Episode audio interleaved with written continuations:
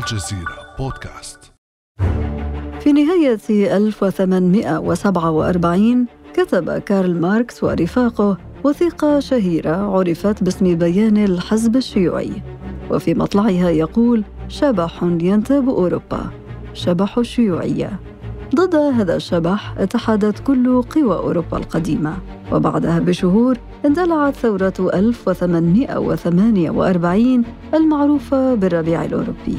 واليوم يبدو أن طيف الحرية ينتاب العرب وضد هذا الطيف اتحدت قوى العالم العربي القديمة فمصر غابت عنها الحريات وتونس تخطو بالثقة نحو الاستبداد أما ليبيا فتراوح مكانها بين أطراف المنطقة فيما يصارع الانتقال الديمقراطي في السودان للحصول على أقل القليل.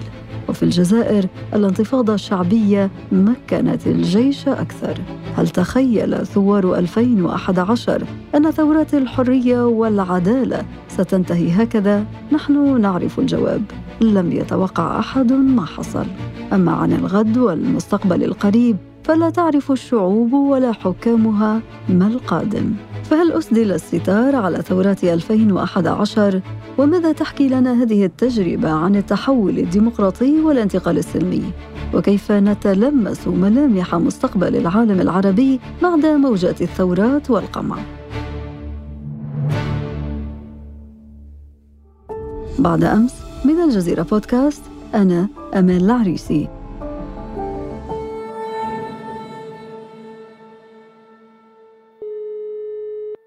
أناقش هذه الأسئلة الشائكة مع ضيفي الدكتور فرانسوا بيرغا أستاذ العلوم السياسية والخبير في شؤون العالم العربي.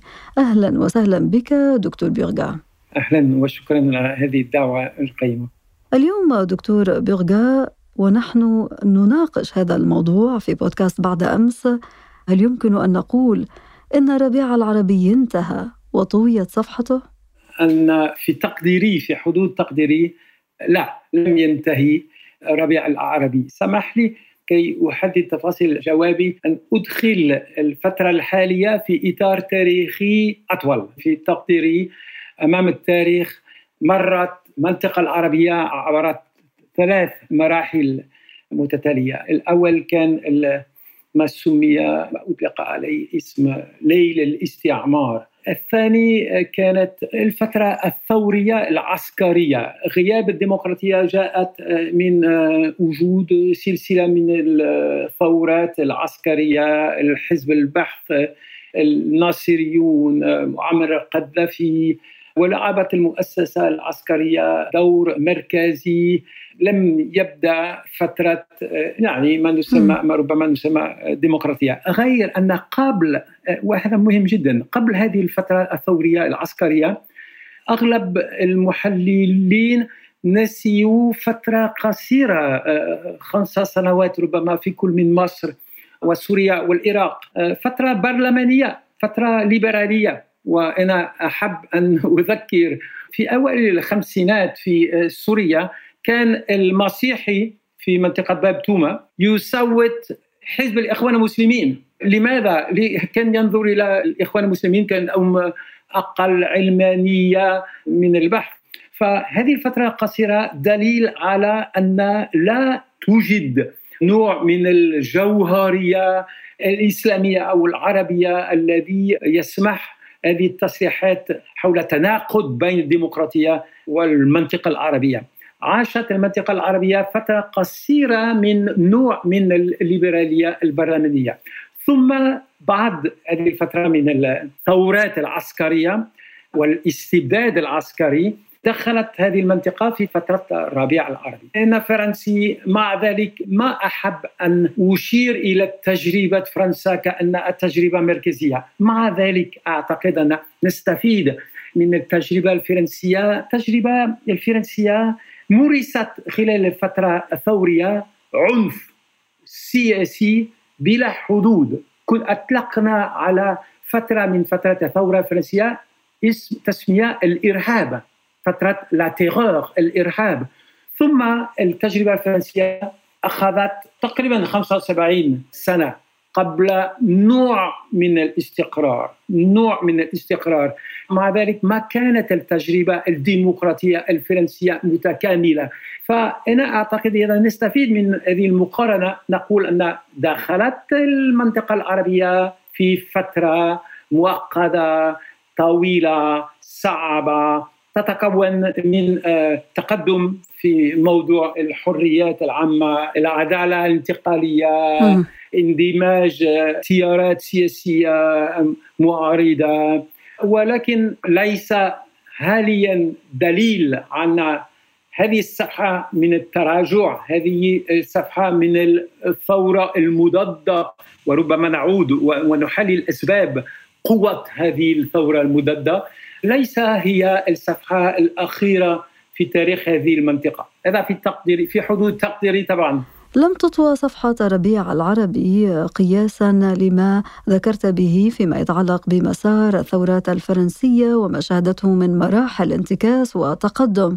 فكيف تقرأ دكتور بغغا مسار الانتقال الديمقراطي في مصر التي شهدت تجربة قصيرة العمر سنة واحدة فقط تقريبا؟ السودان الذي يصارع حتى الآن في تجربته الانتقالية وفي الجزائر التي انتهت فيها الانتفاضة بوصول الجيش إلى السلطة. أولا نحن أمام عمق جذور المؤسسة الاستبدادية والمؤسسة الاستبدادية في كل من مصر أو في سوريا أو في السودان يساوي المؤسسة الاستبدادية هو مؤسسة العسكرية مركزية المؤسسة العسكرية في المجتمع المصري. لب موضوع لب خلفية فوز أو انتصار الثورة المضادة في 2013 وكذلك في السودان وكذلك في الجزائر. لكن ليس يعني عمق جذور اجتماعية وعسكرية لأنظمة الاستبداد ليس السبب الوحيد. السبب الثاني أعتقد نوع التداخل الأجنبي. من الأسباب الرئيسية لعودة الاستبداد تحالف بين من جانب المشهد السياسي الغربي وإسرائيلي من جانب فيما يخص مصر. لكن ليس مصر فقط أو المشهد الروسي فيما يخص سوريا. بدون مثل هذا التدخل الأجنبي في النسيج السياسي في مصر مثلا. بدون هذا الدعم الواضح دعم عسكري دعم إعلامي دعم رمزي ونحن الفرنسيون قدمنا وسام الشرف من أعلى درجة. إلى آه، مؤسس ما سميته الديمقراطية للسيسي المصرية. فدعم أجنبي أكبر فاعلين أجانب من الروس أو من الأمريكان وخاصة إسرائيل أختاروا استمرار الاستبداد في هذه المنطقة. فأعتقد أن من المهم أن نشرح هذا التحالف الدولي طبعا بين أوروبا ولكن بين إسرائيل وأوروبا وإسرائيل وتبين هذا الجانب من التحالف الدولي خلال ثلاث سنوات الأخيرة مع اتفاقات أبراهام ومع التطبيع الذي يمر وقد يكون المرحلة القادمة في تونس. احتمال قوي أن تتم مثل هذا التطبيع في تونس آه، بعد الدعم الواضح لاستبداد قيس سعيد من المجتمع الدولي آه. بما أنك أشارت إلى تجربة تونسية آه، دكتور بيرغا وما يتهددها من مخاطر نحو الانزلاق إلى الاستبداد وبناء على كل الأسباب التي ذكرتها سواء الثورات المضادة تدخل الأجنبي وغيرها في المقابل هناك يعني خطوات خطتها هذه الدول دول الربيع العربي يعني كانت تسير في الاتجاه الصحيح لولا هذه الأسباب التي ذكرتها. على سبيل المثال العدالة الانتقالية هناك تجربة مهمة مرت بها تونس في هذا السياق. فماذا بقي منها سواء في تونس أو في بقية دول الربيع؟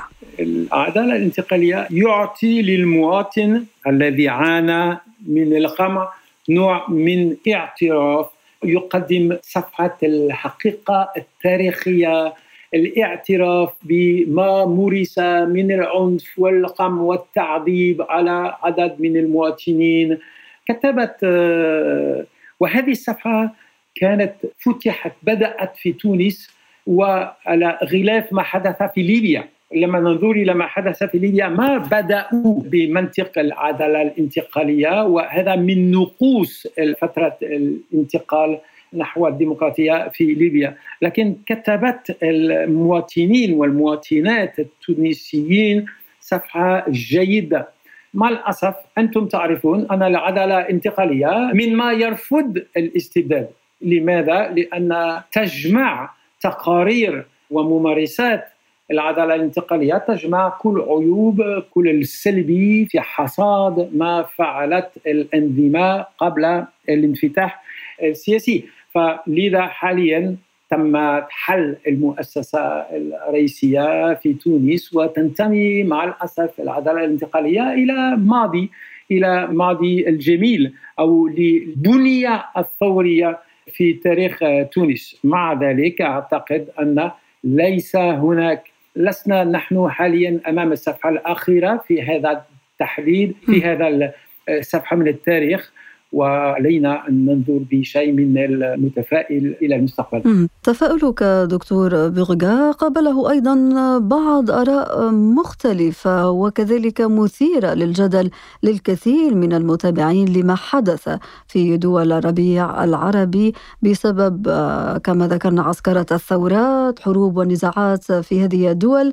هذه النقاشات كلها تدور حول مقولة العرب ليسوا مهيئين للديمقراطية ولذلك فشلوا في تجارب الانتقال الديمقراطي. وهناك من يقول ليس فقط ليسوا مهيئين وإنما لا تصلح الديمقراطية للعالم العربي. فما رأيك دكتور برغا؟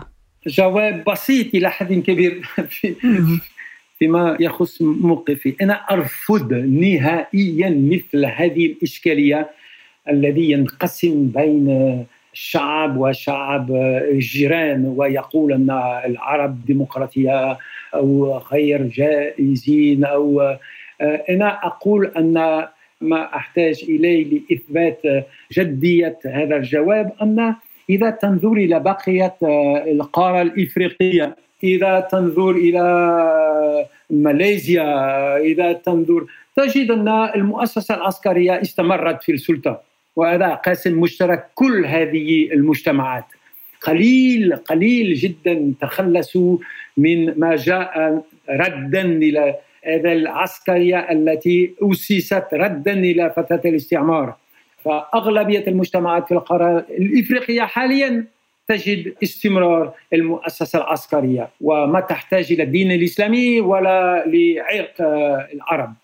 فأنا أعتقد أن هذه الإشكالية خطيرة إيديولوجية يعني تجربتي أنا كمواطن فرنسي أنا عشت 25 سنة عندكم العرب أو المسلمين ف عندي فكرة ربما كنت أريد أن أقدم هذه الفكرة في نهاية البرنامج. لكن أنا أنا كمواطن فرنسي أنا كمواطن غربي أنا خائف أكثر فيما يخص قدرة المجتمع لاستمرار عدالة في نوع من اعتدال ديمقراطي أنا أخاف أكثر أمام مستقبل قريب للمجتمع الأمريكي أو للمجتمع الفرنسي مما أخاف فيما يخص مستقبل تونس أو ليبيا أو أو سوريا، لماذا؟ لأن تتقدم هذه المجتمعات ببطء شديد لكن نحو الامام. بينما أمام صعود اليمين المتشدد في كل من أوروبا وأمريكا نحن في الجانب الغربي أنا اشعر أن نحن ننزل ببطء إلى الوراء. طيب دكتور بيرغا إذا كنت تعارض القول أن الديمقراطية لا تصلح للعالم العربي وأن العرب غير مهيئين للديمقراطية فما هو رأيك بعد أن خرجت الحركات الإسلامية من المعادلة السياسية شأنها شأن الحركات الليبرالية وغيرها في دول الربيع العربي؟ فهل يتجه العالم العربي نحو نظريات سياسية جديدة برأيك؟ الفكرة الأساسية أحيانا أنا أرفض أن أستعمل كلمة ديمقراطية لأن تغذي هذه الكلمة ردود أفعال ديمقراطية يساوي الغرب، لا أنا أقول شيئا فشيئا تبنى مجتمعات هذه المنطقة مؤسسات سياسية التي تسمع التعايش بين تيارات سياسية مختلفة وبين أديان وبين إلى حد ثقافات مختلفة أو حتى لغات مختلفة داخل نفس الإطار السياسي. وهذا قد نسميه ديمقراطية أو مؤسسات سياسية فعالية ناجحة.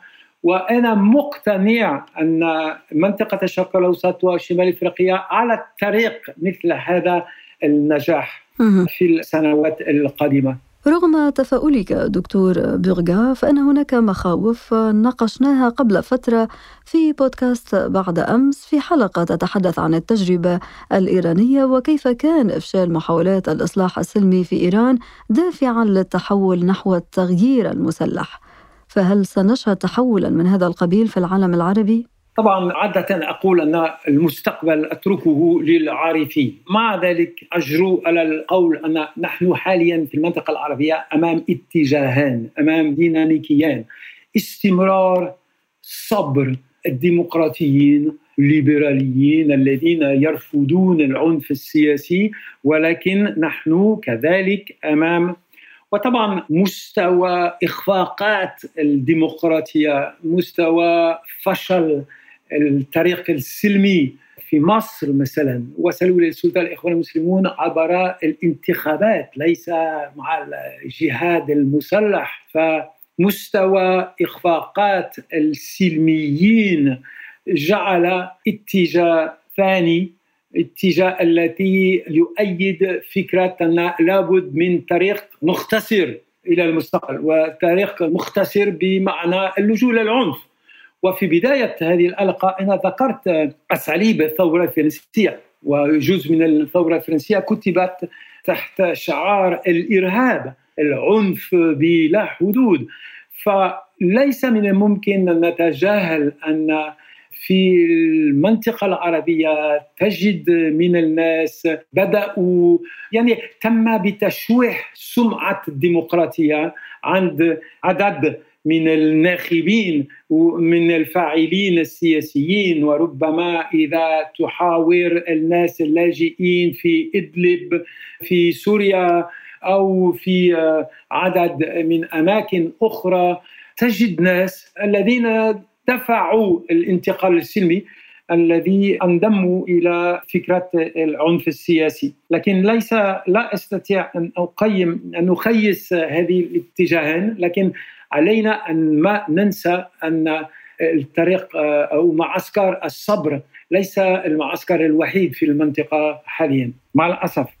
إذا الطريق ما زالت طويلة رغم كل العراقيل والعواقب التي أشرنا إليها دكتور بيرغا فبرأيك على ماذا يقبل العالم العربي وشعوبه في ظل التحديات الاقتصادية والاجتماعية التي رافقت المسار المتعلق بالانتقال الديمقراطي في هذه الدول؟ أنا أنتمي إلى أقلية الذين هم متفائلين إلى حد ما فيما يخص مستقبل هذه المنطقة. وطبعا عارف أهمية الصعوبات والتناقضات والتراجعات للوراء لكن مثل ما قلت لك لما أنظر إلى وضع مثلا نأخذ ليبيا. ليبيا في وضع صعب. ولكن وأنا عشت زرت ليبيا عدة مرات في فترة معمر القذافي يتذكر مذبحة السجن قبل قريب من طرابلس 1200 شخص قتلوا في نصف يوم واحد. أنا أعتقد أن الوضع في ليبيا حاليا أفضل. من ما كانت في وقت معمر القذافي وأنا أعرف أن في ناس يرفضون هذه الإشكالية. فأعود إلى فكرتي أن مستقبل فيما يخص الديمقراطية مستقبل الولايات المتحدة وفرنسا قد يكون أسوأ مما هو الحال حاليا فيما يخص تونس أو ليبيا أو مصر. بهذا التفاؤل ننهي حلقتنا. شكرا جزيلا لك دكتور فرانسوا بيرغا أستاذ العلوم السياسية والخبير في شؤون العالم العربي ونأمل أن تكون السنوات المقبلة سنوات خير على العالم العربي. شكرا لكم وإلى اللقاء إن شاء الله. كان هذا بعد أمس.